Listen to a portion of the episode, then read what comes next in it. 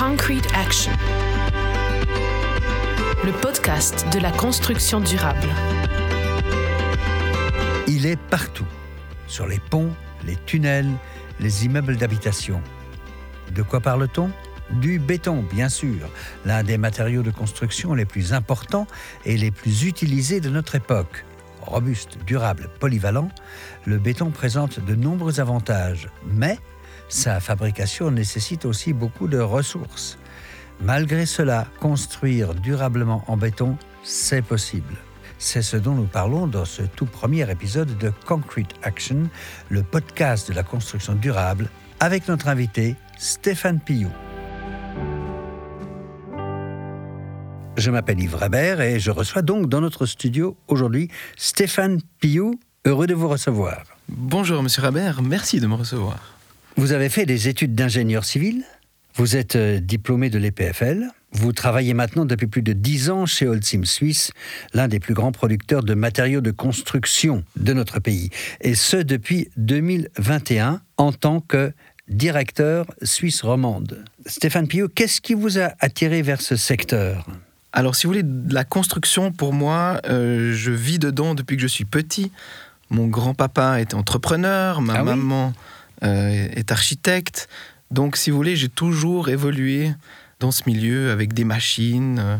Donc, tout naturellement, mes études euh, m'ont permis de faire euh, ce beau travail. Et actuellement, bah, chez Holcim, qui, voilà, sa renommée et sa présence globale mondiale est un choix évident qui s'est porté à moi.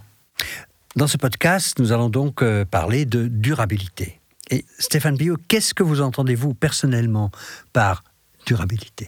Alors pour moi, la durabilité est, synonyme de responsabilité. C'est vrai qu'en tant que papa de deux jeunes enfants, euh, on se dit que euh, les actes d'aujourd'hui ont vraiment un impact sur demain. Donc c'est vraiment euh, pour moi très important. Pour moi, la durabilité dans le cadre de, l'activité Holcim et de la construction, c'est, je pense, le plus grand challenge de la branche et des années à venir. C'est pour ça que bah, ça, ça me tient très à cœur. Et puis, bah, il est vrai que bah, récemment, au, sein du comité de direction de Holcim Suisse, moi, j'ai eu l'occasion de valider euh, des investissements en, en lien avec euh, la durabilité, et notamment un, un site de, de recyclage à Avanches, en Suisse romande, qui a pu voir le jour euh, grâce justement à ces investissements. À vos efforts, donc, dans ce sens, c'est ça? Exactement. On va donc aujourd'hui parler justement plus spécifiquement de cette durabilité si importante du béton. Peut-être on pourrait clarifier d'abord une question euh, de base. Beaucoup de gens confondent béton et ciment.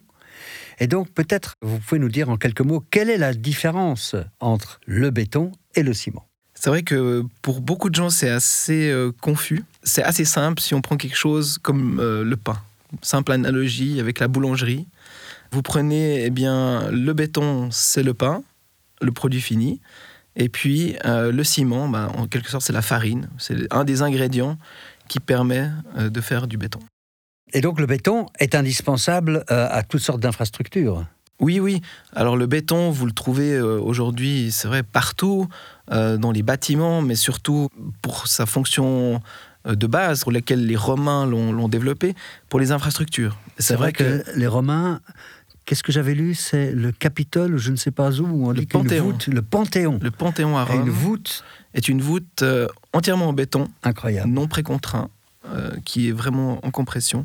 Et c'est vrai que ben, ce béton, vous le retrouvez dans, dans tous les ouvrages importants de l'infrastructure en Suisse romande, notamment ben, le CEVA à Genève, le métro M2 à Lausanne, euh, les stations d'épuration, les STEP, euh, ou également cette forme que vous voyez en passant de près de l'EPFL où j'ai étudié, le Learning Center, ce bâtiment en forme de tranche Ah de oui. gruyère, Oui, oui. euh, ben, est constitué euh, de béton.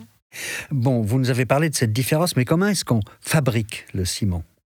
Alors, le ciment est en fait une poudre qui résulte d'un process industriel où l'on va brûler de la roche calcaire mélangée à de la marne, de l'argile. Et on va chauffer, euh, faire quasiment créer de la lave euh, en chauffant à 1450 degrés cette roche. Et c'est surtout à ce moment-là que le calcaire, CaCO3 du point de vue chimique, Mhm. se, euh, va se libérer du CO2 Nous parlons donc d'un processus de fabrication très énergivore et qui libère beaucoup de CO2. Oui, effectivement, donc les émissions de, de CO2 sont émises durant la production de ciment et elles viennent de deux facteurs. D'une part, eh bien, la flamme qui sert à chauffer le four, qui euh, consomme, enfin, qui libère environ un tiers du CO2, mais la plus grosse partie du CO2 est émise par la réaction chimique qui se fait au moment de la cuisson de la roche calcaire, où ce fameux CaCO3, justement, on va casser les liaisons chimiques et libérer du CO2. Et ça, ça représente environ deux tiers des émissions. Et puis, c'est justement pour ça, en travaillant sur ces processus, que, notamment depuis 1990, on a réussi à réduire euh, les émissions de CO2 de, 40% chez Holcim. 40%, c'est formidable. Peut-on faire encore plus? Bien entendu, nous avons un plan clair et précis pour arriver justement à encore baisser ces émissions d'encore 25% d'ici à 2030. Et puis ensuite, on a la vision net zéro 2050, qui est un, un but qui a été aussi validé par des organismes externes. Donc euh, on sait comment y arriver. La production de ciment et par conséquent celle du béton émettent énormément de CO2, on vient de l'entendre. Comment réduire votre empreinte carbone? Alors on va agir sur, euh, sur plusieurs facteurs. On va travailler euh, comme je disais avant, sur la flamme. On va réduire les énergies fossiles pour euh, faire cette flamme. On va utiliser des, ce que l'on appelle des fuels alternatifs. Euh, ça peut être du plastique, ça peut être du bois, des solvants. On va aussi travailler sur notre propre consommation électrique pour essayer de la diminuer et puis travailler sur les sources. On a aujourd'hui avec les pans euh, des panneaux photovoltaïques dont on a équipé nos halles. On a aussi installé une turbine électrique pour euh, créer de l'électricité à base de la chaleur du four. Et quelle est la réduction d'énergie, par exemple, de cette turbine? Alors, cette turbine représente à peu près 10% de la consommation de, de l'usine, l'équivalent de 1800 ménages. On était parmi les tout premiers à récupérer aussi la chaleur du four pour faire un système de chauffage à distance, pour euh, chauffer toutes les habitations, euh, l'hôpital de Saint-Loup à côté, la piscine de, la Sarah également. Et puis ça, ça représente aussi une énergie pour environ 2000 ménages. Le dernier élément va, sur lequel on va travailler, c'est le taux de clinker. C'est le résultat qui sort du four. Et puis ce taux de clinker, on va le diminuer au maximum dans le ciment. Euh, ce qui fait que grâce à ça, on va réduire les émissions de CO2 du ciment. Donc, si la production du béton est gourmande en ressources, mais faut-il encore en utiliser dans la construction? Alors, je dirais, on a aujourd'hui pas le choix parce qu'on a besoin du béton. C'est un, matériau qui est euh, extrêmement durable si l'on le compare à d'autres matériaux de la construction sur son ensemble de durée de vie. Sur l'ensemble du cycle, le béton est, tout à fait un, un bilan carbone euh, bon par rapport à d'autres matériaux. Il est infiniment recyclable on pourra casser ce béton et refaire du béton avec. Donc ça, c'est un élément très important. Et puis, il est aussi local. Comme c'est un, matériau qui est frais, qui ensuite durcit, eh bien, on le produit euh, là où il est consommé. Le béton, ben, on en a parlé avant, c'est aussi un matériau nécessaire à la transition écologique. Aujourd'hui, on ne peut pas penser faire un barrage autrement qu'avec du béton. Euh, les socles des éoliennes également euh, doivent être constitués de béton. Donc c'est quelque chose qui est c'est un matériau dont on ne peut pas se passer aujourd'hui. Et ce qu'on a aussi tendance à ne pas savoir, c'est que le béton, sur son cycle de vie, absorbe du CO2. Euh, sur toute sa durée de vie, le béton va absorber jusqu'à 25% de son empreinte CO2. Pourquoi construire en bois ou augmenter sensiblement la production de bois dans la construction ne serait pas une chose beaucoup plus durable? On sait qu'il y a des constructions en bois qui existent depuis 400, 500, 600 ans le bois, comme d'autres matériaux, le métal et le béton sont complémentaires. Il faut arrêter d'opposer ces matériaux. Il n'y en a pas un qui est meilleur que l'autre. Certains ont de bonnes qualités pour certaines choses et d'autres de meilleures qualités pour d'autres choses. Donc c'est vrai que le bois local est quelque chose de, de très bien.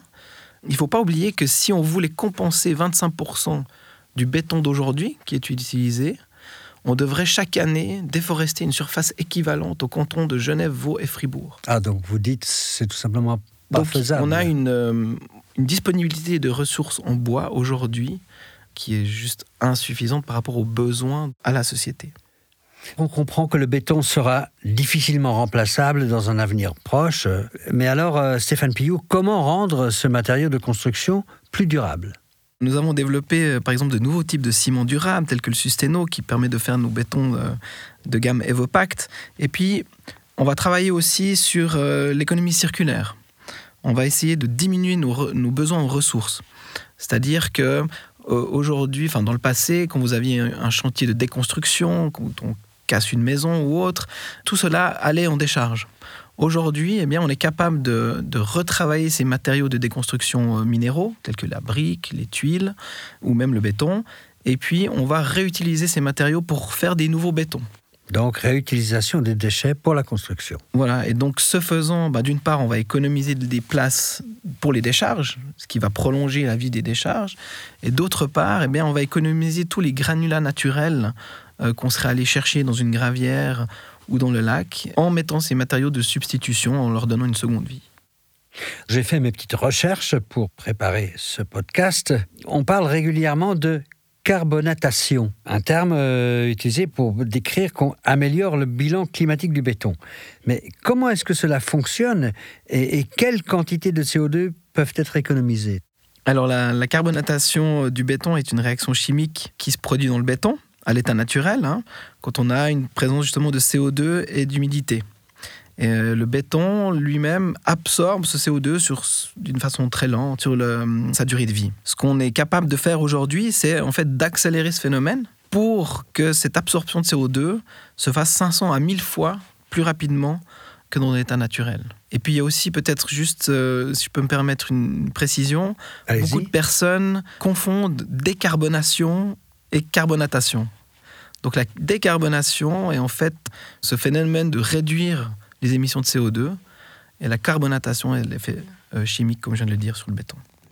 Donc, puisqu'on parle de nouvelles technologies, où est-ce qu'on en est pour l'instant, là, en matière de recherche, quand on parle de la construction de demain?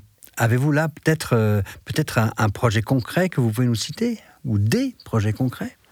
Toutes les innovations et initiatives d'impression 3D, où là on va travailler sur euh, aussi l'optimisation des structures, comme je disais avant, de mettre le bon matériau au bon endroit. On va pouvoir faire justement des designs beaucoup plus précis euh, que ce que l'on fait d'habitude sur les chantiers avec juste des planches en bois et des coffrages métalliques.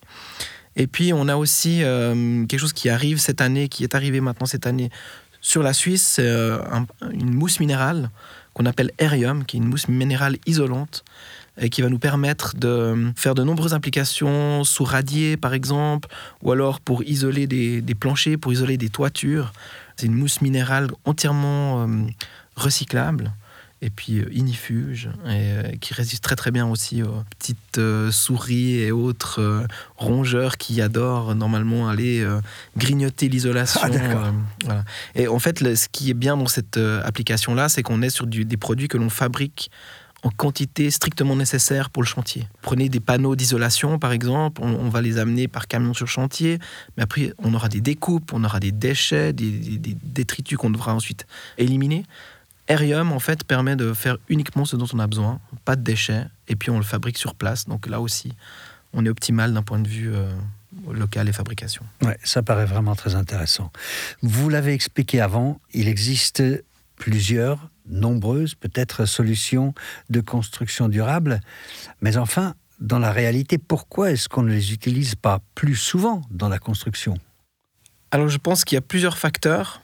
Le premier, ce serait que il faut, je pense, qu'il y ait vraiment la volonté des maîtres d'ouvrage, des autorités publiques, de pouvoir mettre des matériaux recyclés dans des ouvrages. Et elles n'existent pas ou pas assez ou Alors ça existe. obstacles, on, a pu développer des normes maintenant, mais beaucoup dans la tête des personnes, c'est voilà, c'est des matériaux recyclés. résistent. Donc c'est moins bon, voilà.